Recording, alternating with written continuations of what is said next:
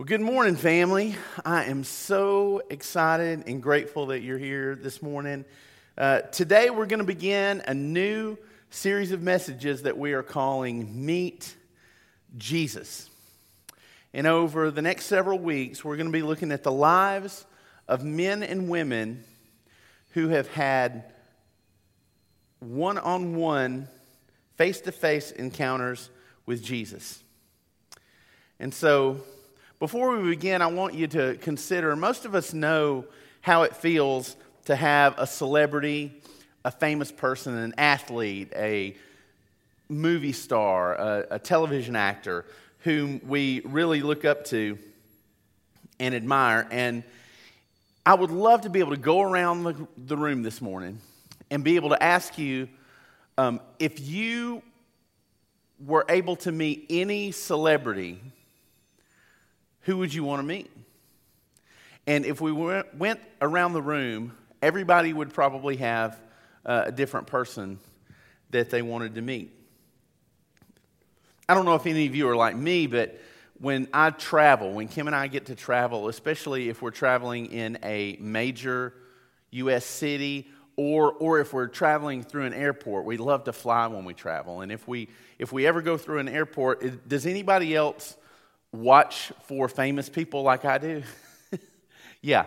Yeah, I love I love my, my radar is on, especially when I'm in an airport, because you see social media posts all the time of uh, people who just by happenstance run into a celebrity or a famous person and get a picture made with them and that kind of thing. And I just think that's so cool. So I'm, I'm constantly watching and looking to see if there are famous people around uh, especially if we're in a big city. Um, and lots of us have stories about famous people that we've met uh, like that in uh, big cities or in airports. I, there's, there's one that I remember, and we really didn't even actually meet this person, but it was so cool to come so close to meeting them. Um, the last time we were in um, New York City with our friends at New Beginnings Church in Brooklyn, Pastor Jamie Zalea, uh, the last time we had our students up there, we uh, went on a sightseeing adventure for one day in Manhattan. And as we were walking around the city, Kim actually, um, you know, when you're walking through New York, it's just pack to pack, shoulder to shoulder people. And as, as we were walking through the city, she, she bumped into a lady on the sidewalk and said, Oh, excuse me, and just kind of brushed past her, said, Excuse me, and kept going. And then once we got past her, she stopped and she turned around and she said, I think that was Lori Loughlin. And if, if you don't know who Lori Loughlin is, Lori Loughlin is Aunt Becky from Full House. And so we, she, she ran into her literally on the street, bumped into her, said she was sorry, kept going. Didn't even have a conversation with her, but she was pretty sure that's who it was. And so we were all talking and we were all excited. Oh, that was Aunt Becky. That was Aunt Becky. And, and, and then later on in the evening, we uh, were looking at social media posts and we saw a picture that Candace Cameron Bure had posted on her Instagram. And it was a picture of her and Lori Loughlin going to a Broadway musical in Manhattan on that same night. And we could even tell that she was wearing the same clothes. Kim said that's what she was wearing. She had the same clothes on. And so we knew that we had bumped into a celebrity. We didn't even get to talk to her, but how excited we were. And we were talking about it for uh, the rest of the evening and, and on into the week. So all of us have stories. And I want you to think about a story that you have of, of meeting a famous person or a celebrity or somebody that you admire. And I want you to think about this. Answer this question for yourself Did that meeting with that person do anything to really change your life in any way? Did it have any sort of lasting impact on you as a person? It could have. It very well could have. But most of the time, and maybe for most of us, it was nothing more than a really exciting moment. And then afterward, the effects faded away and became nothing more than a fun story that we could tell to other people. Through this series, we're going to hear stories of men and women who came face to face with Jesus. And the thing about coming face to face with Jesus is this it is still true today as it was in the day that Jesus walked the earth. That when anyone comes face to face with the man Jesus Christ, they are never the same again. There is a big difference between meeting a celebrity and meeting God in the flesh. And as we go through these stories, we'll discover that some of these people embraced Jesus. They embraced his message. They, they embraced what he came to bring. And then others rejected him and they walked away from Jesus in unbelief. But it doesn't matter whether they embraced him or whether they rejected him, they walked away different. They were never the same again. And that's still true for us today. So this morning we're going to begin by looking at a story of a man named Nicodemus that's in John chapter 3. Now, as you're turning to John chapter 3, the entire story of Nicodemus is in verses 1 through 21 of chapter 3. But for time's sake, you're welcome. We are not going to do all 21 verses. We're not going to look at the whole story this morning. We're going to focus on the first eight verses of that story. So, if you would, look with me in John chapter 3, beginning in verse 1. I'll be reading to you from the NIV, and it says Now there was a Pharisee, a man named Nicodemus, who was a member of the Jewish ruling council. He came to Jesus at night and said, Rabbi, we know that you are a teacher who has come from God. For no one can perform the signs you are doing if God were not with him. Now, I want us to stop there for a moment. There's some things about Nicodemus we need to know. We, we need some background into who he really was. So, I want to tell you a little bit about who he was. Uh, what does history say? What do the scriptures say? First of all, we know that he was a Pharisee because John tells us this in the text. But what exactly was a Pharisee? There were lots of religious groups and leaders in that day. Who were the Pharisees? You have to know that the Jews held the law of God, which was the Torah, the first five books of the Old Testament. They held the law to be the most sacred thing in the world, and they believed that their goal was total obedience to that law. They believed that the Torah contained everything a person needed to know to live a life of obedience to God.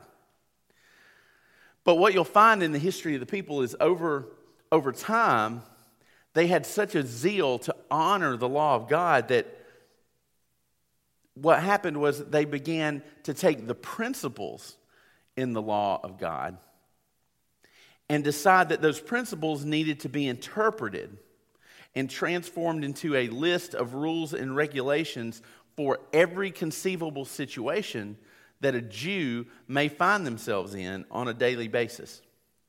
And so, what they did was they took the law of God as God gave it, the principles in the law, and they expounded on it and they made it into a list of legalistic rules and regulations and lorded it over the people. So there was a group of men that were called the scribes, and we, we, we read about the scribes in Scripture. Jesus had encounter with the scribes. These were the men who dedicated their, their lives to working out this list of rules that became known as the scribal law. Now, the Pharisees were different from the scribes. The scribes were the guys who would take God's law and come up with the interpretation of what rules, how, in, in this situation, how would this principle be interpreted? And they came up with this crazy list of hundreds and hundreds and hundreds of, of specific rules that the people could and couldn't do. And so the Pharisees were the men who had dedicated their entire lives to keeping and observing every detail of that scribal law. It was their calling, it was what they dedicated their lives to. And not only did they seek to follow all of these rules themselves, but in arrogance and piety, they, they made themselves the examples to all the other Jews and, and obligated them to follow their example. So Nicodemus was one of these men. He was one of these men who had given his entire life to following all of those hundreds and hundreds of scribal laws. Now, not only was Nicodemus a Pharisee, but he was also, John says, a member of the Jewish ruling council. That was the Sanhedrin. And you've heard of the Sanhedrin before. Um, the Pharisees, you can think of the Pharisees as almost a political party, like we think of Democrats and Republicans. The Pharisees uh, were like a religious uh, political group. And it, history says that there probably were around 6,000 Pharisees at any given point, 6,000 men that made up this group of Pharisees. Now, the Sanhedrin was only made up of 71 men. Of those 6,000, 71 were chosen, and, and they were considered what we would call like the Supreme Court of the Jews. These were the men who, who were the ruling governors over the Jews. And so, um, not only was Nicodemus a Pharisee, which made him a part of that group of 6,000, he was also a member of the Sanhedrin. So, he was one of that group of 71. So, Nicodemus, also from the Gospels, we can, we can conclude that he was a wealthy man and that he also, history says, he, he likely belonged to a very distinguished Jewish family. So, Nicodemus was a part of the Jewish religious elite. His words and the example that he carried had authority among the people. He was an important man, he was a powerful man.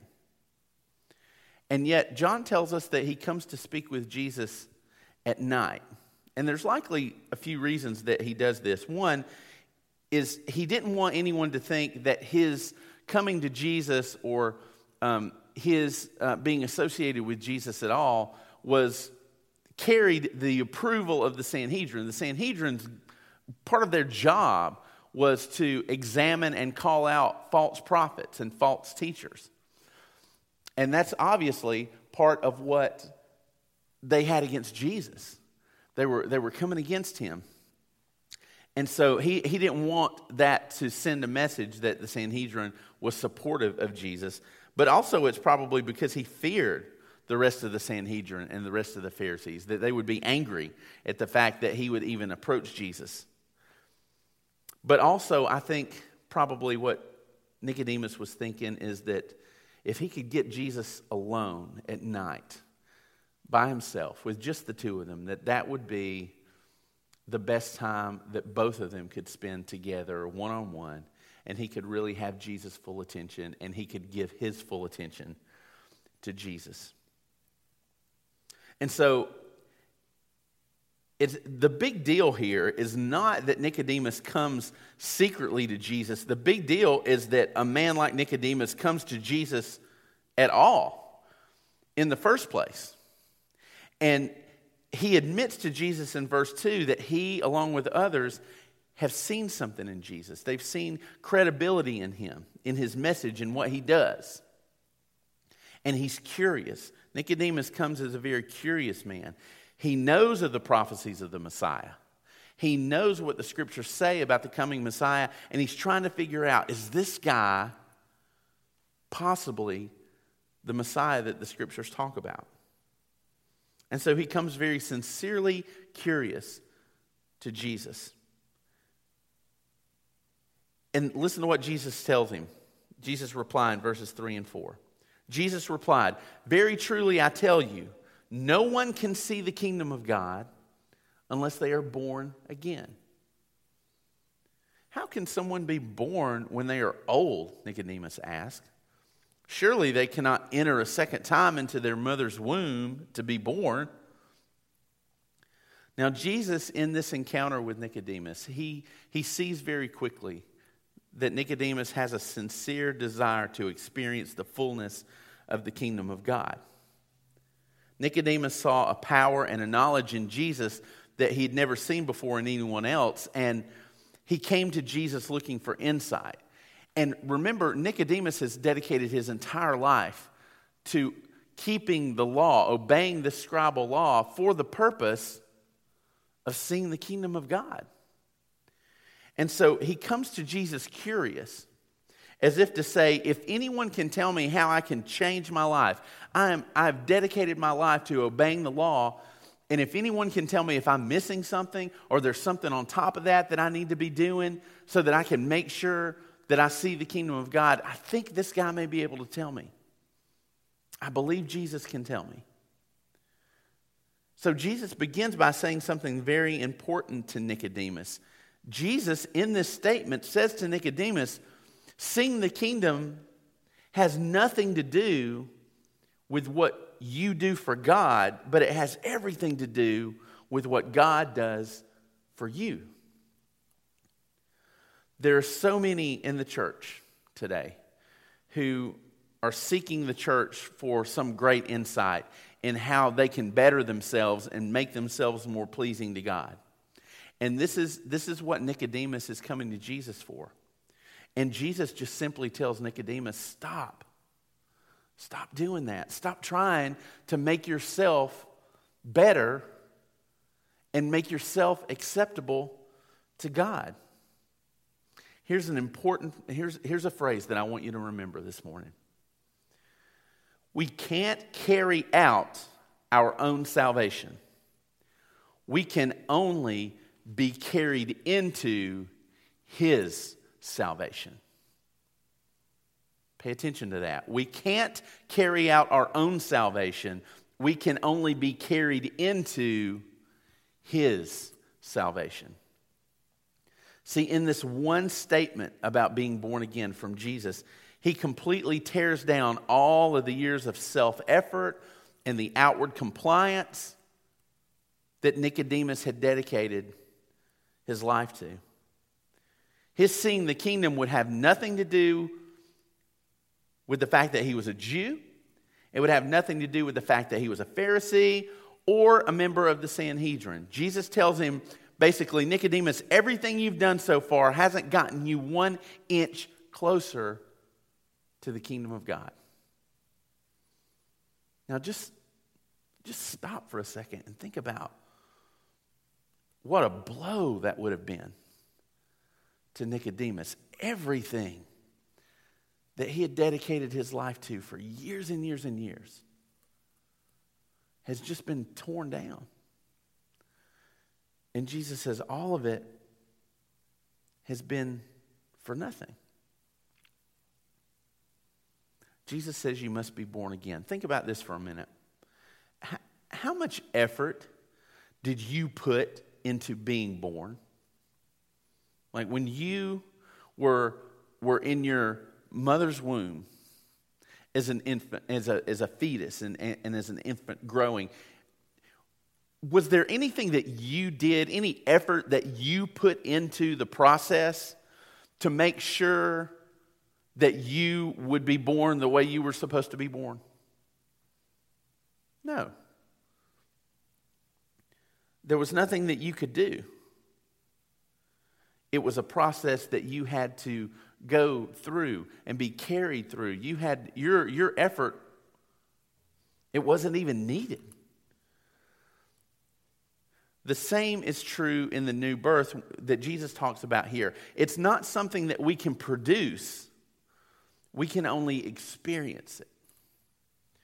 So Jesus is telling Nicodemus that even with his sincere obedience and his heartfelt desire to please God with his life, he's not in the kingdom. And nothing that he's done so far with his religious faithfulness has gotten him any closer.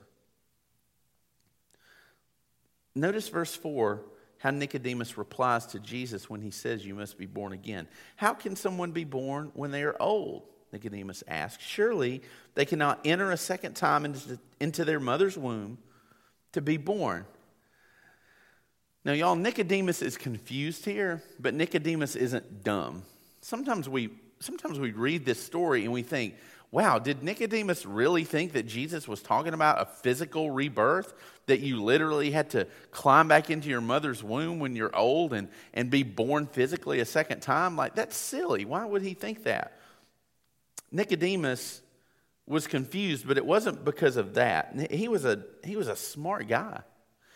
Nicodemus was a highly educated man, so it's very unlikely that his confusion came from this illustration that Jesus used, this, this born again statement. Uh, he wasn't confused about the physical or spiritual nature of what Jesus was talking about. Nicodemus knows that he's using new birth as an analogy to describe that transformation. And so it's more likely that he's speaking to Jesus in the same context of that analogy that Jesus is using. And so he's not really asking Jesus, Do I have to physically be reborn? He's asking him, Jesus, do you mean I have to start over? Like, how can I start over? You mean I have to go, just go back to the very beginning of all my life, of all the effort that I've put into my life in my obedience to God? Go back to the very beginning of that like, I've come a long way. Like, do you know what I've done, Jesus? Do you know what my life has been full of and how hard I have tried to be obedient to God? And you mean to tell me I have to go back to the very beginning before any of that and just start over?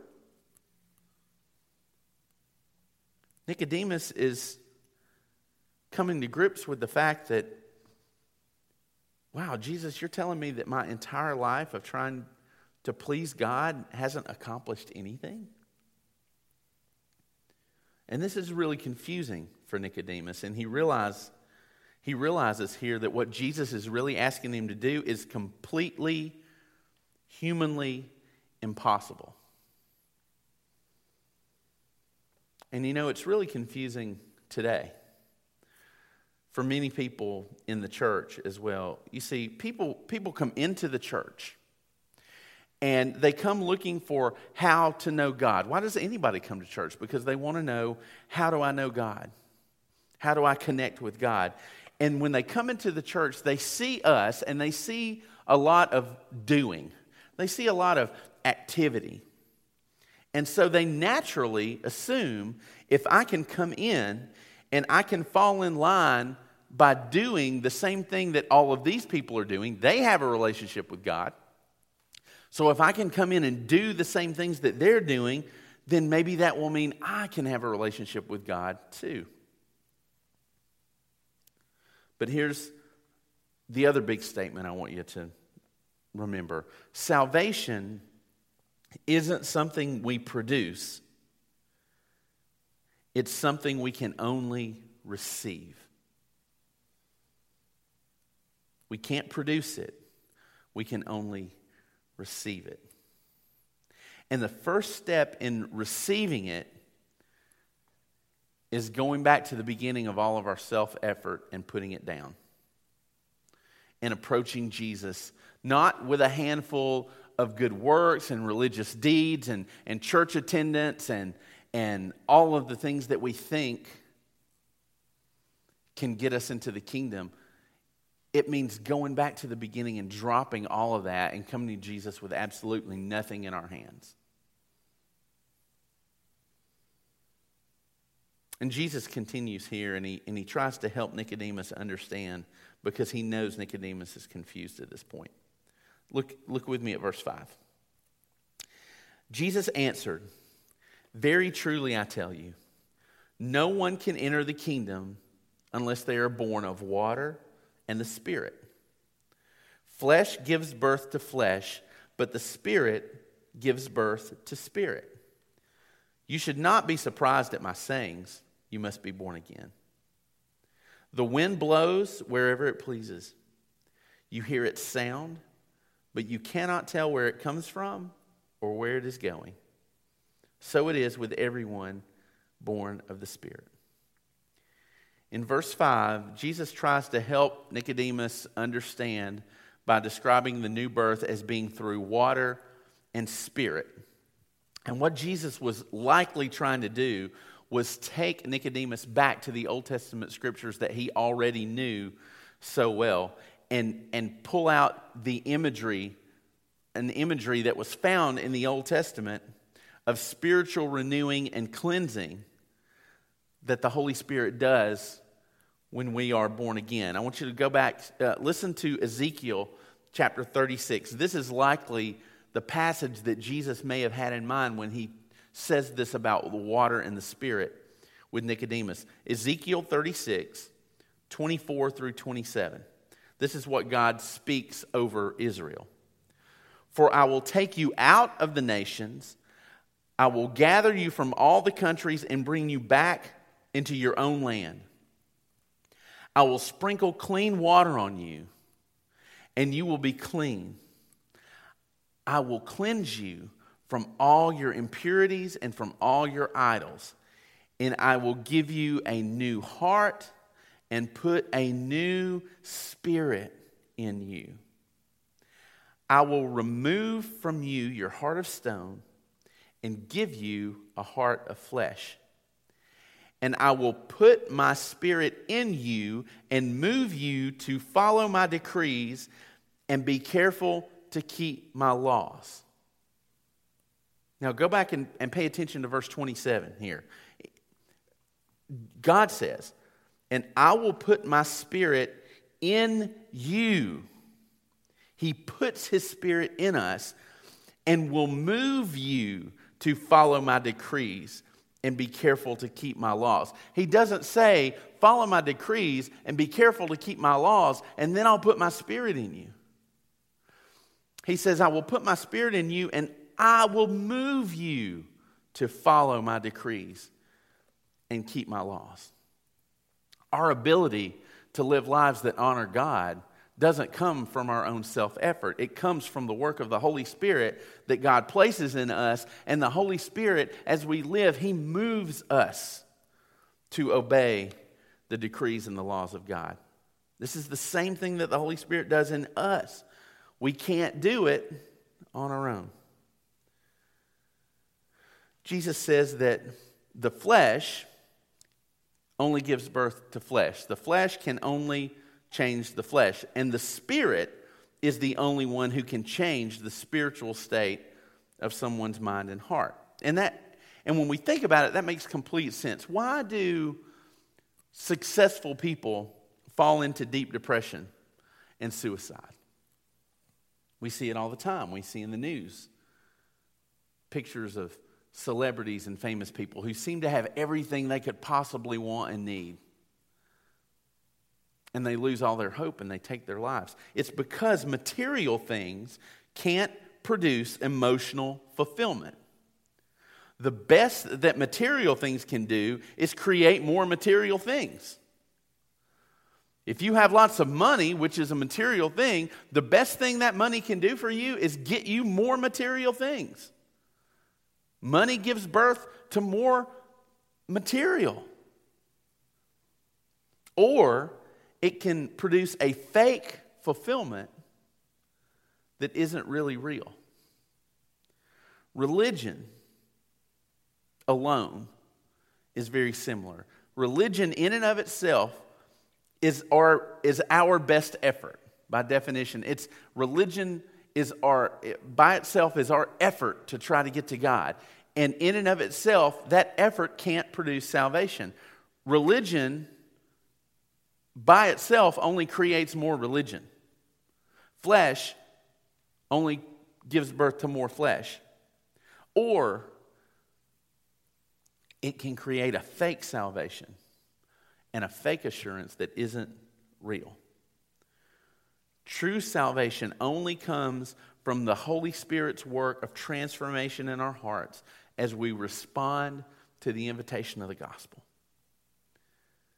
The Holy Spirit begins that work in us by showing us our need for that new birth when we hear the gospel and He draws us to the invitation of Jesus to believe and repent.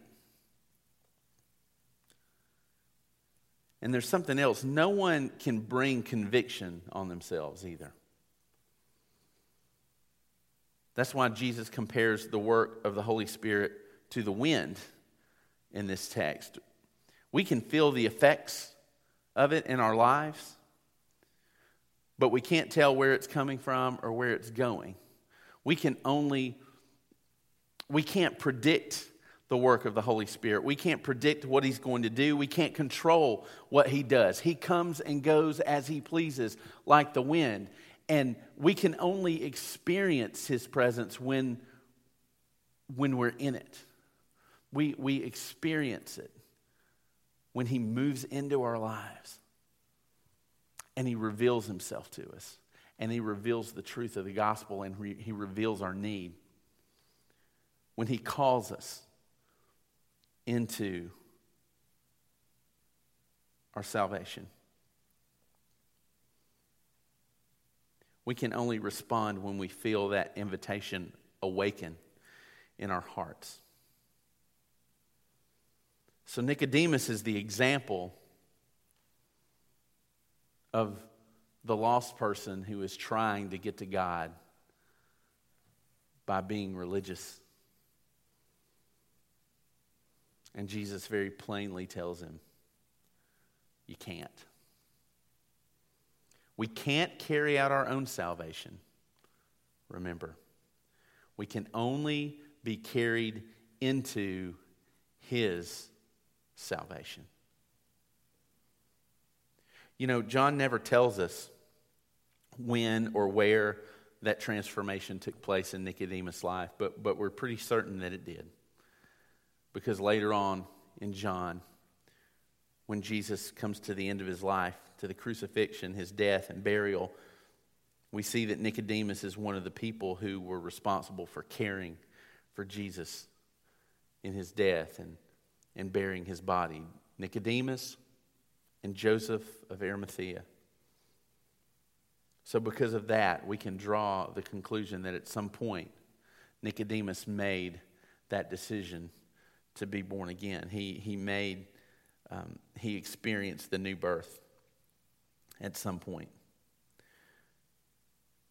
Today's invitation is for you to discern if the faith that you're holding on to is real and comes from the work of the Holy Spirit in you, or if it's made up of your best effort to try to be Christian on your own and to produce salvation that God will accept. If that's true this morning, Jesus has a very clear explanation for you. You can't do it. Only through the work of the Holy Spirit as He moves in your life and moves in your heart to accept Jesus' invitation. That is the only way we can be born again.